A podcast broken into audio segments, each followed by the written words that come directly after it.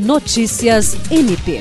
Na segunda-feira, 30 de janeiro, o Procurador-Geral de Justiça Danilo Lovisaro do Nascimento recebeu a vereadora do município de Bujari, Eliane Abreu, vítima de agressão verbal durante uma sessão da Câmara Municipal ocorrida na última sexta-feira, 27 de janeiro. Eliane veio acompanhada de sua filha Bruna Souza e da presidente do Conselho Estadual das Mulheres, Giovana Castelo Branco. A parlamentar relatou que, durante a discussão de um projeto de lei em que se posicionou contrária ao governo municipal, o vereador Gilvan de Souza proferiu agressões verbais e fez ameaças de agressão física à sua pessoa. Após ouvir o relato da vereadora, o procurador-geral manifestou solidariedade e colocou o Centro de Atendimento à Vítima, órgão auxiliar do MPAC, que acolhe prioritariamente vítimas de violência de gênero, à disposição.